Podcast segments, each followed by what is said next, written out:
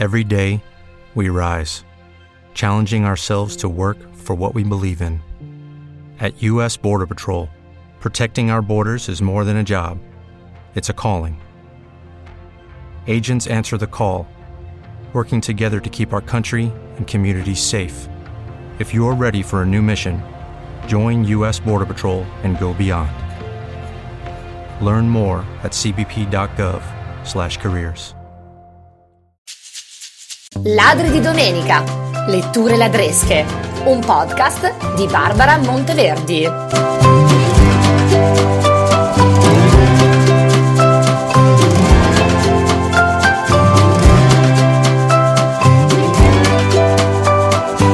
Amiche e amici, buona domenica, sono Barbara, la solita ladra dei libri e mm, sono qui tanto per cambiare per proporvi un paio di letture. Questa volta sono due letture seriose, diciamo che questa è una domenica così impegnativa. Ecco, allora, il primo è un libro di Omar di Monopoli, si intitola Nella perfida terra di Dio, edizioni Adelphi.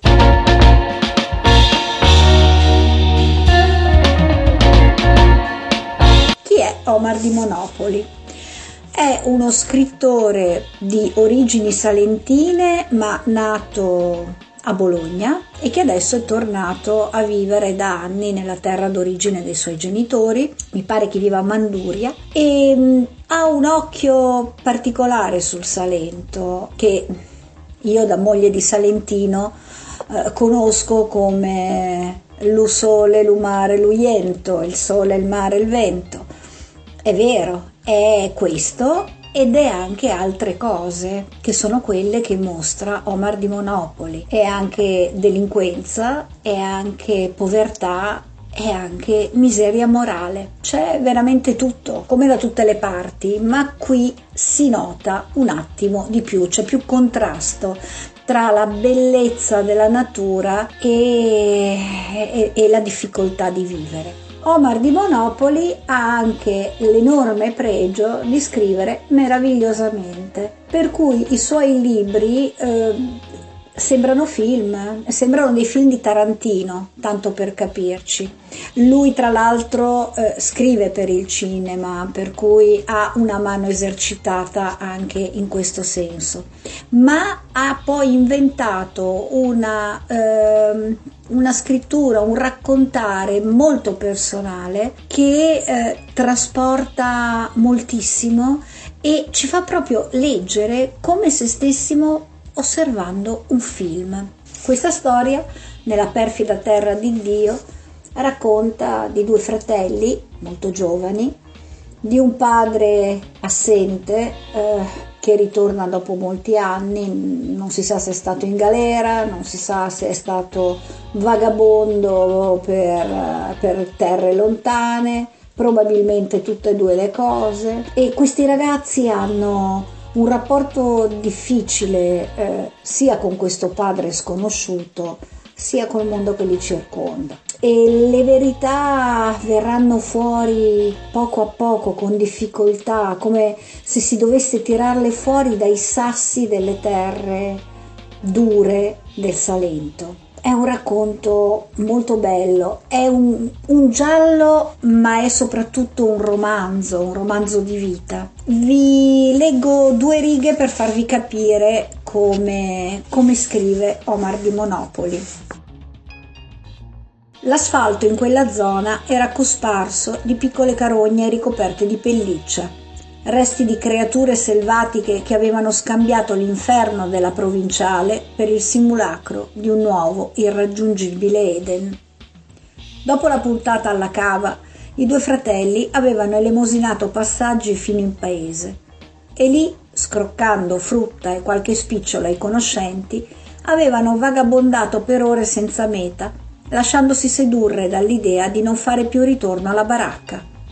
Quando il meriggio cadeva a pezzi e la lastra di cobalto del cielo aveva preso a tingersi di rame, Gimmo e Michele si erano rimessi di malanimo in cammino verso casa e ora sospinti dalla fame, le caviglie dei jeans foderate di lappole morte e spini, sgambavano ai bordi della strada col pollice in fuori. Le macchine, sempre più rare e distanziate, sfilavano loro accanto a velocità impazzita, senza degnargli d'attenzione. Magari papà ci viene incontro col camioncino, disse Michele, aprendo bocca per la prima volta dopo un lungo tratto di silenzio. Il fratello si girò a guardarlo, pronto a freddare il suo entusiasmo. Poi lo vide trascinarsi stanco e negletto alle sue spalle e si convinse di risparmiarlo. Può darsi, ribatté inespressivo, non riuscendo tuttavia a trattenere una vena sottile di sarcasmo nel tono della voce. Chissà do caspita è andato stamattina, disse l'altro, riattaccando a parlare del padre. Manco le sei erano quando ho sentito il camioncino mettersi in moto Fazza la Madonna, non ci torna più, borbottò tra sé Gimmo. Ecco, questo era il primo libro che io vi consiglio caldissimamente di leggere, veramente. Il secondo libro è un libro che ho insistito io con Mariana perché lo prendesse, avevo letto delle critiche bellissime, non se lo fila nessuno ed è un libro meraviglioso. Si intitola Veronica e il diavolo, eh, è scritto da Fernanda Alfieri, edizioni Einaudi.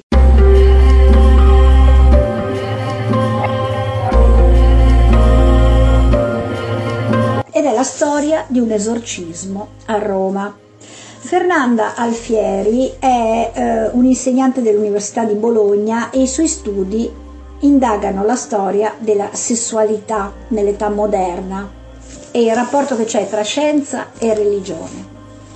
E eh, lei è inciampata in, um, in un diario di esorcisti e sulla base di questo documento ha riallacciato diciamo, i fili della storia di questa Veronica che doveva essere liberata dagli assalti del demonio. Per cui arrivano questi due esorcisti, uno è anziano, padre Coleman, che era fuggito dalla Francia durante la rivoluzione francese, poi era stato in Russia e poi negli Stati Uniti e poi era tornato in Italia. L'altro è un giovane malinconico, eh, padre Manera, colto e dubbioso perché sospetta che la ragazza stia fingendo.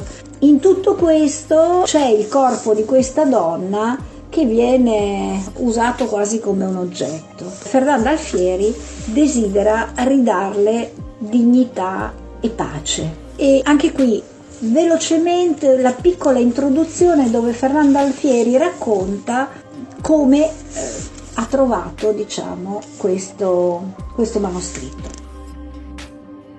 Ho un ricordo piuttosto vago di come sono andate le cose, sono passati anni.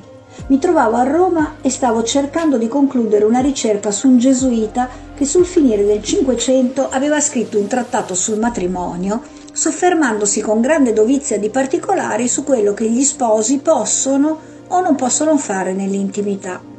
Animato da scrupolo di verità e zelo di cura d'anime, pare si fosse spinto troppo in là nel considerare tutte le possibilità che hanno i corpi di amarsi e cercavo delle carte che confermassero che la sua opera era stata censurata.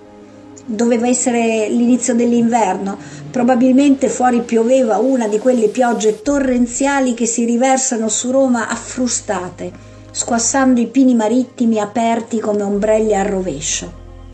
La sala di consultazione dell'archivio dei Gesuiti dà su una terrazza che diventa di una lucentezza specchiante quando è bagnata. Il grigio del cielo così si raddoppia. Da sopra e da sotto non lascia scampo.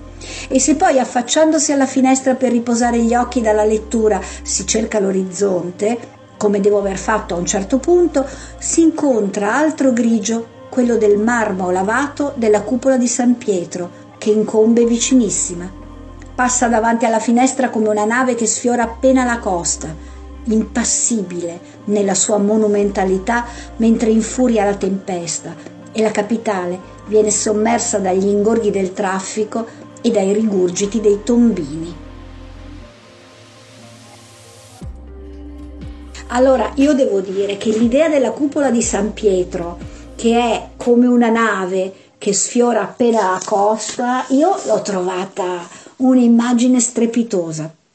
Per cui, per favore, se vi capita di passare dal covo, chiedetemelo questo libro, perché mm, è, è veramente mm, entusiasmante anche se è un libro storico, in realtà è un libro serio, ma non è per niente pesante, proprio grazie alla scrittura mh, mm, sontuosa dell'Alfieri. E poi parla di un argomento così piuttosto curioso. Bene, adesso vi lascio, vi lascio alla vostra domenica, al vostro riposo, alle vostre gite, eh, se riuscite a farle, e ci risentiamo la prossima volta. Ciao, arrivederci.